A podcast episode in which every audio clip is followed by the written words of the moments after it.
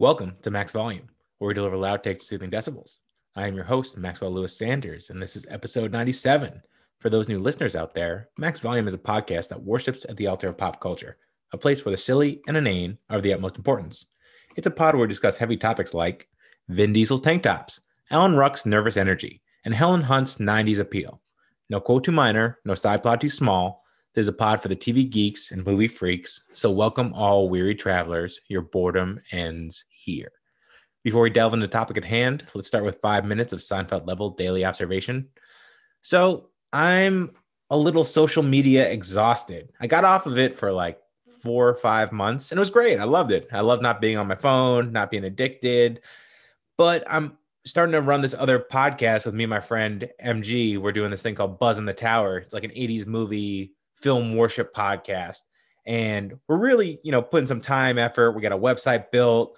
We got, you know, advertising. We got we got stuff going. This is just me talking to a microphone for fun. This is just my kind of practice, fun, ranting, raving kind of thing. This one is actually going to be a business, and I think it could be really good because we're really fun together. We just like talking Predator, Ferris Bueller's Day Off, all that stuff. But anyways, of course, we need to do social media stuff and he's doing the editing of the podcast which is a huge undertaking. I don't edit this at all so i have no idea how to do it nor do i want to know how to do it.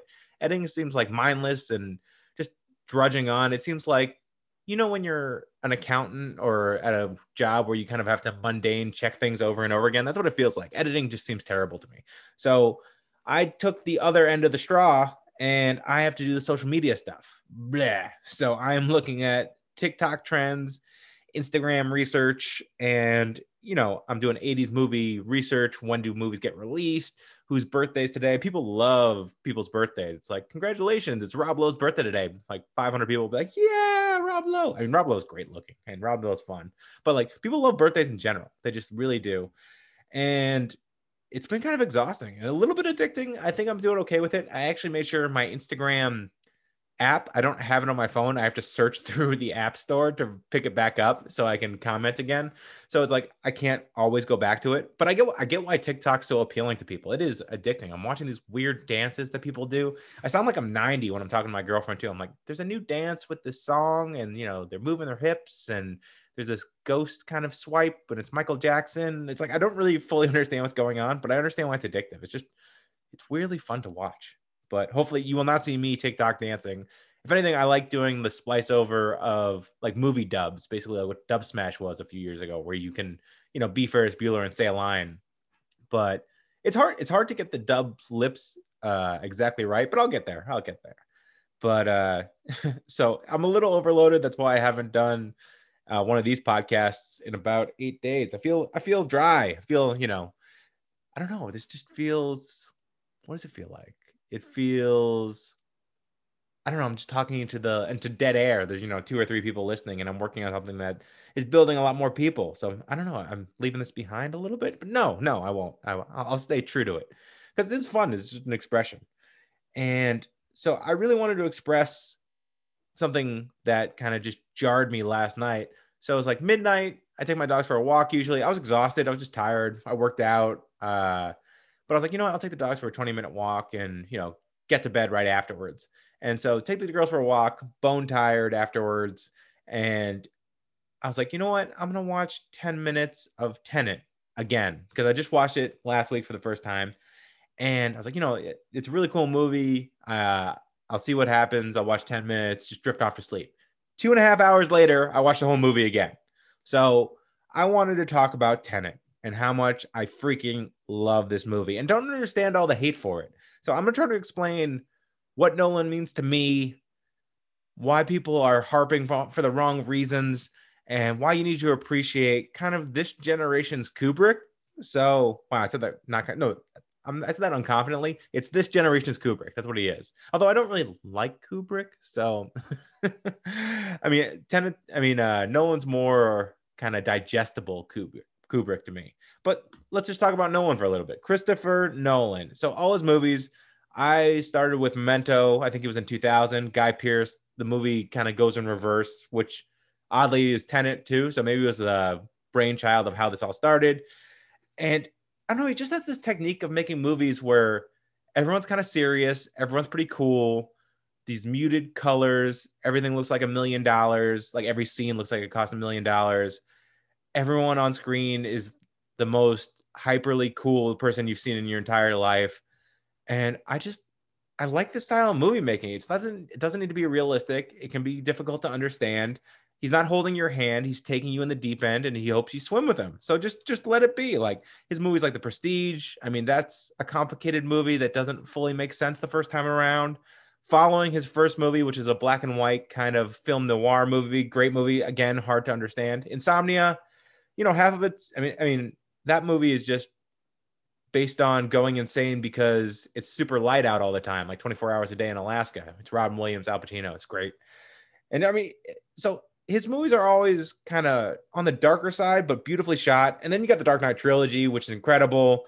I mean, Joker. I mean, like the Dark Knight with the Dark Knight, which is the second one, is basically his rendition of Heat, but Superman edition or like superhero edition. And you know, Heath Ledger's Joker, I've talked about ad nauseum, and Bane. You know, Tom Hardy I just I love both of those guys so much. And it, so I mean, I'm just going through. I'm gonna go through his whole film collection. Screw it.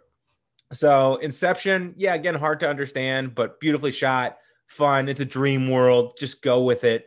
You know, you just gotta feel his movies. You don't need to fully dissect them. Like it's not it's not a test. There's not questions you answer at the end where it's like, oh, I got a 82 out of 100. I feel sad about it. It's like, no, you don't need to understand everything. Just go with it like the best dreams you have, you don't remember 60% of it, but you're just like, man, that was a good dream. And you're just like, you know what? Just appreciate what it is. Like you don't have to analyze everything.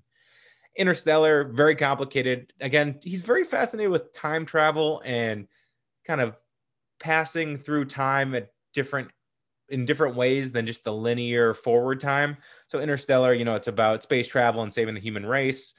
And so I mean, his general concept for movies is basically everything's hugely important. There's a huge intent and a huge obstacle.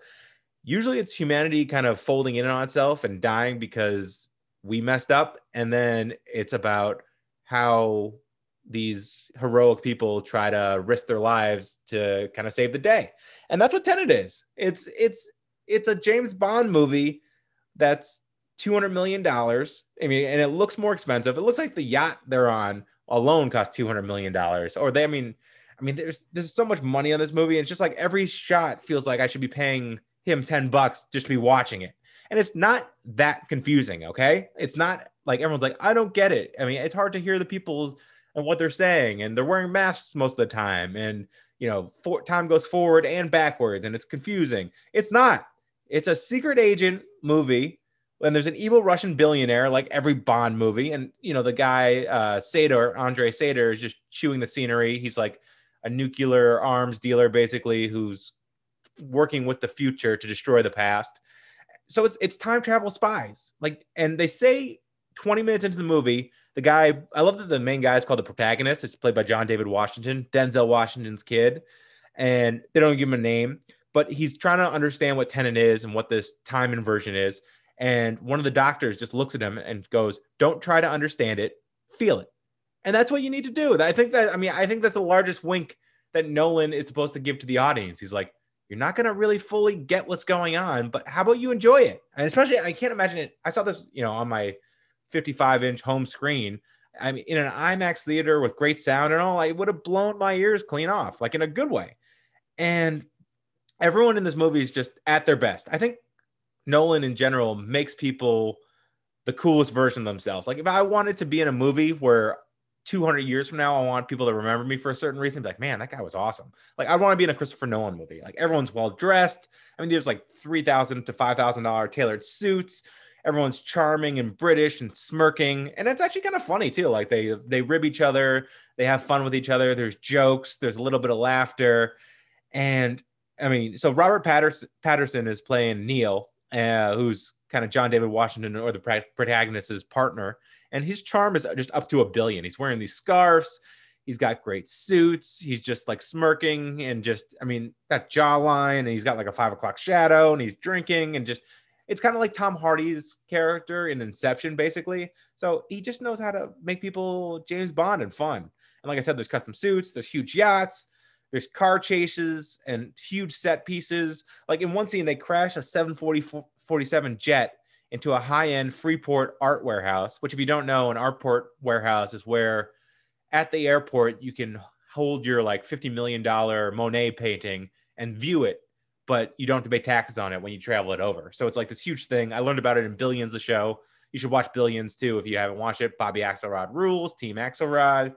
But uh, I mean, oh, so so Freeports. So they they knock a a 747 jet into it while the jet is holding like a ton of gold and is they blow a bomb in the back of the jet and gold is leaking out on the tarmac while this plane actually cl- cr- crashes into a warehouse.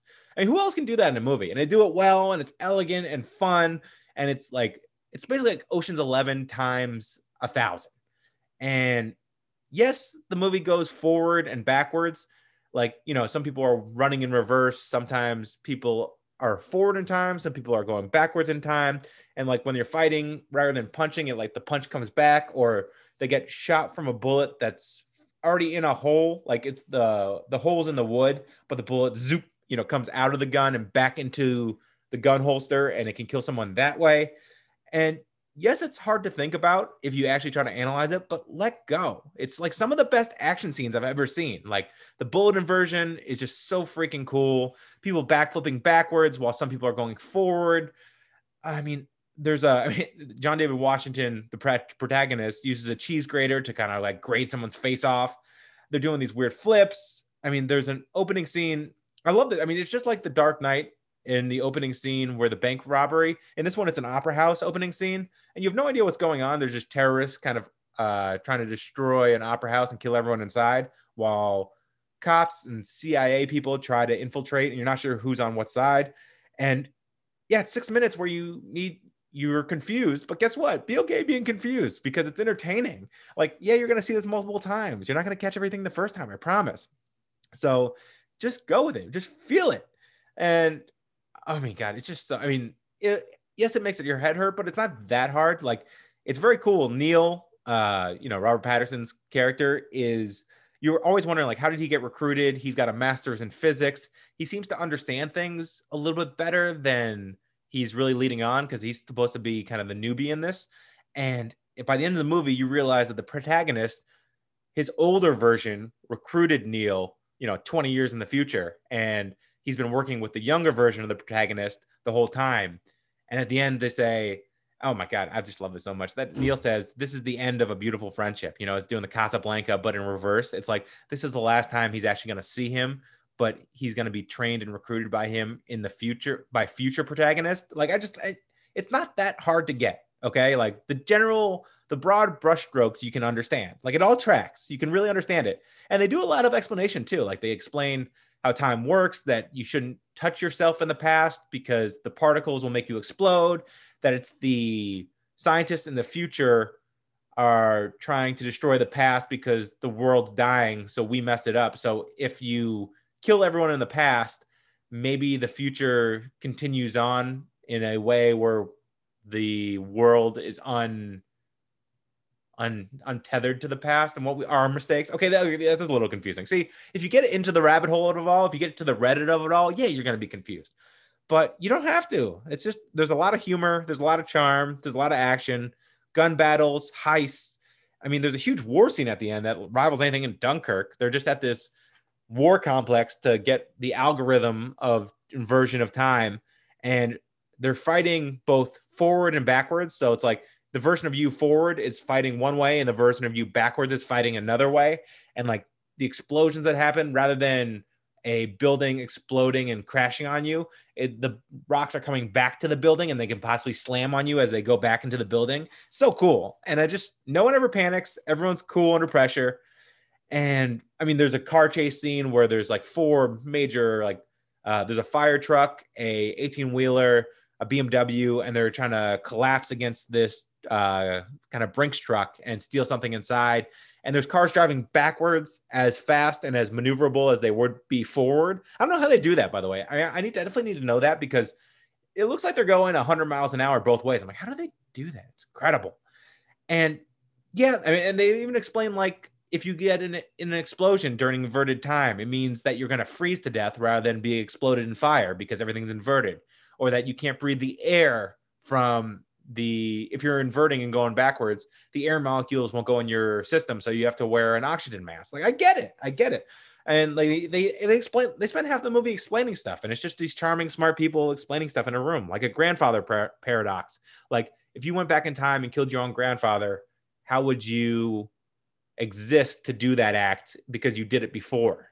And it's like I don't know, and you know these are real topics that uh that physicists deal with, physicists deal with. So just I don't know, Jack, this movie's awesome. Okay. So just everyone who thinks it's bad, shut up. And andre Sator, the really bad guy, the evil, you know, Russian billionaire who's abusive to his wife. In the end, they even dropped this weird thing where it's like maybe he wasn't that bad overall, actually, because he's saying in the future, global warming killed everything. So they're gonna the people in the future are destroying us so we don't mess up the world so that maybe their world will be saved and they'll still exist. Like that's not a terrible thing to do. Like he kind of has a little bit of a saving grace, but he's abusive to his wife and he's a terrible guy. So screw him. So has a brutal death too. Oh my god, his neck like hits against a ship and just kind of just goes wonky and like his neck almost extends out. I'm not, I wonder if that's how it happens when you actually fall off a ship and like you break your neck. It like grew like three four inches. It looked like a giraffe neck. It was brutal. And I don't know. I just really like this movie. So if you want a analogy of what this movie's like, if you've seen the movie The Prestige, Christian Bale's character Alfred Borden is this magician that's too good at what he does. So in real life, spoiler alert, if you haven't seen The Prestige, uh, Alfred is a twin and he doesn't tell anybody. He's just like he's committed to magic so that he can do tricks that would just can't be explained by any other reason that maybe he had a twin, but no one's thinking that. So he has this ball trick where he gets behind a door and like bounces a ball and he uh, op- closes the door. And then on the other side, he picks up the ball as him. And you're like, how did he do that? Like there's no section dividing them and there's one second between them. Like the the magic trick is too clean. So people don't fully understand how brilliant and unbelievable it is, except other magicians. That's what this movie is Okay. It's so brilliant. It's so well done. It's so seamless and perfect that it almost looks easy. So people are like, oh, this looks too easy and it's too complicated. I don't get it. You know what? You don't get it because you're not trying. And you should just enjoy the magistry of someone who has a complete control over the form of directing. Like there's a scene where they bungee jump backwards up into a kind of a penthouse mansion. And I'm not sure if it's CGI or if they actually did this because I don't think the laws of physics allow you to bungee jump from the ground all the way up so and climb up a building, but it looks like it actually happened. And like I said, the car's in reversed, and I mean it's just there's just so many multiple viewings needed. Like even tracking shots are minor moments. Like you know you're watching a Christopher Nolan movie. It's just utterly beautiful, utterly fantastic. Random Michael Caine sighting at a fancy restaurant being snobby Aaron Taylor Johnson being a badass time space general, basically. He's the dude from uh, Kick Ass and Godzilla. And the music is just, just fantastic. It's weird, it's tense, it seems like a little insane and twisted. It's almost got that kind of Joker from Dark Knight uh, kind of vibe to it. And it's, I mean, the music's by Ludwig Göransson, who's also doing the music for The Mandalorian, Black Panther, Creed. Just really fun, creepy, bizarre movie that it just it feels like Nolan. And like I said, don't don't try to understand it. Don't try to analyze it. Just just take a deep breath and feel it. Okay? So that's Tenet. It's awesome. I promise. Later.